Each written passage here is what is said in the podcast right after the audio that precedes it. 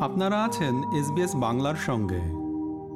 অস্ট্রেলিয়ায় পাঁচ বছরের কম বয়সী শিশুদের পানিতে ডুবে মৃত্যু হওয়ার ঝুঁকি সবচেয়ে বেশি। পুরো দেশ জুড়ে বছরে গড়ে তেইশ জনের এভাবে মৃত্যু হয় এবং প্রায় একশত তিরাশি জনকে হাসপাতালে ভর্তি হতে হয়। শিশুদের নিরাপদ ও দক্ষ সাঁতারু হয়ে ওঠা জরুরি। বিশেষত যদি নিয়মিত পানিতে নামা হয় অথবা জলাধার রয়েছে, এমন এলাকার কাছে বসবাস করা হয়। বয়স যাই হোক এবং কোনো পূর্ব অভিজ্ঞতা না থাকলেও অস্ট্রেলিয়ায় শিশুদের সাঁতারে প্রয়োজনীয় দক্ষতা বিকাশের জন্য উপযুক্ত সুবিধা রয়েছে।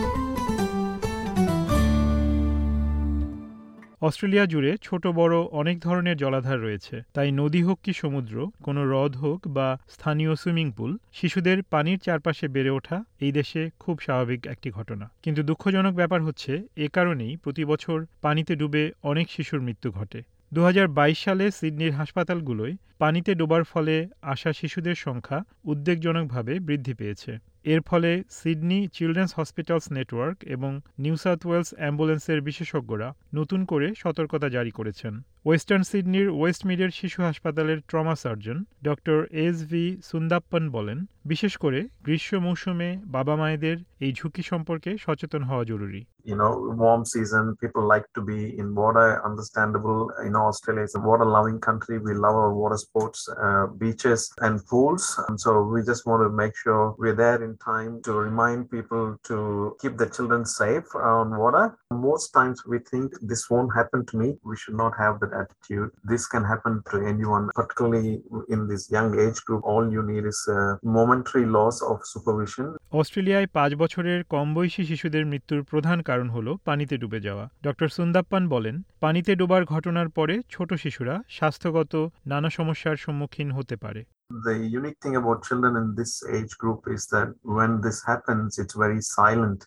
You know they just go underwater silently. There's no splashing which is why it's very very important to be aware of this and keep an eye on your children when they are in water. We obviously know if you're there underwater for three minutes or longer you're likely to have significant neurological damage. But even a short period can have an effect on the learning abilities of a child. Stacey Pidgeon Royal Life Savings এর research and policy বিভাগের national manager হিসেবে কর্মরত রয়েছেন তিনি বলেন, সতর্ক তত্ত্বাবধান CPR দেওয়ার পদ্ধতি সম্পর্কে জানা এবং প্রাথমিক চিকিৎসা প্রদানের দক্ষতা ও ছোট শিশুদের পানির কাছে যাওয়া নিয়ন্ত্রণে রাখা, পানিতে ডুবে যাওয়ার ঘটনা কমাতে এসব কিছুই খুব জরুরি মিস পিজন আরও বলেন পানিতে নেমে কিভাবে নিরাপদ থাকতে হয় সাঁতার শেখার সময় সব বয়সীদের এ সম্পর্কে জেনে নেওয়া উচিত So it is really important when parents are looking for a swim school or a swim program that it includes both swimming and water safety skills. So things like learning to float, learning to go underwater, how to rescue uh, someone without putting yourself in danger,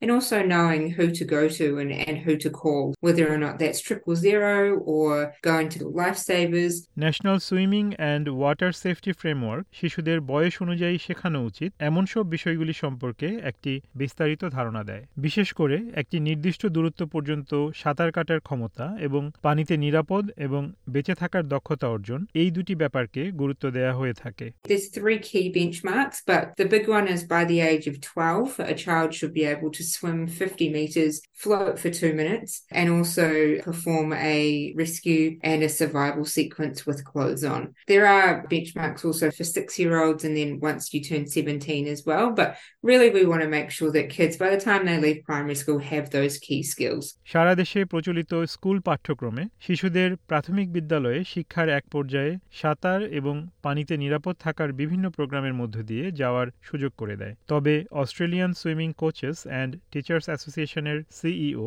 Brendon ওয়ার্ডের মতে শিশুরা অনেক আগে থেকেই পানির সঙ্গে পরিচিত হওয়া শুরু করতে পারে Water familiarisation can start from as young as six months old. In fact, many swim schools are starting even earlier than that. And that's about getting the children comfortable in the water and getting them to a stage when they get those foundation skills, they're ready to learn. So, from about three to four years of age is a really great time when kids are starting to really build those foundation skills around water safety and learning to swim and floating and those sorts of things. Mister word বলেন সন্তানদের নিরাপদ ও দক্ষ সাঁতারু হিসেবে গড়ে তুলতে বাবা মায়ের সক্রিয় ভূমিকা রয়েছে You know, I know certainly for the children that I've seen learning to swim and my children, you build routines so that they know that they can't get in the water unless they've got their swimming costumes on. They know that they can't get in the water unless there's an adult with them. And so you can start to build those uh, routines and, and awareness from quite a young age. But I guess the other thing is that parents actually need to be able to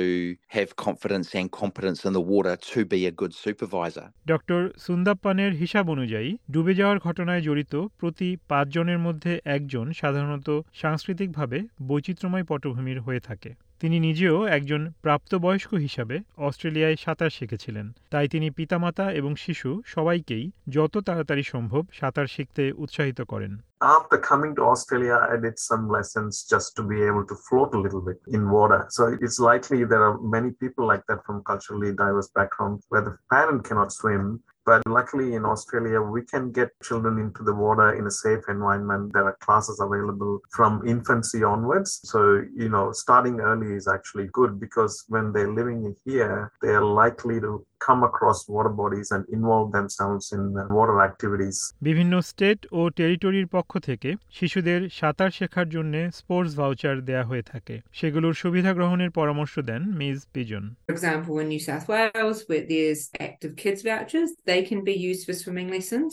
The first lap vouchers in New South Wales are for three to six year olds to access swimming and water safety lessons. And then the Northern Territory also offers swimming uh, vouchers for children under the age of five as well. অন্য যে কোনো খেলাধুলার মতোই শিশুদের সাঁতার শেখানোর জন্য ভর্তির আগে ভালো করে খোঁজ খবর করা প্রয়োজন ঠিক কোন বিষয়গুলো দেখা প্রয়োজন এ নিয়ে কিছু পরামর্শ দিয়েছেন mister Ward I'd certainly be looking to make sure that the swim school has got qualified teachers, make sure that those teachers have got a reputable accreditation, and that could be Royal Life Saving Society, OSWIM, Swim Australia. There are a number of different providers of those qualifications. And I think the other thing to look for is does it suit your values? Does the swim school present itself well? Does it look clean and tidy? A number of swim schools have got testimonials on their websites. There's lots of things to look for, but yeah, I'd say probably the qualified teachers is the main thing.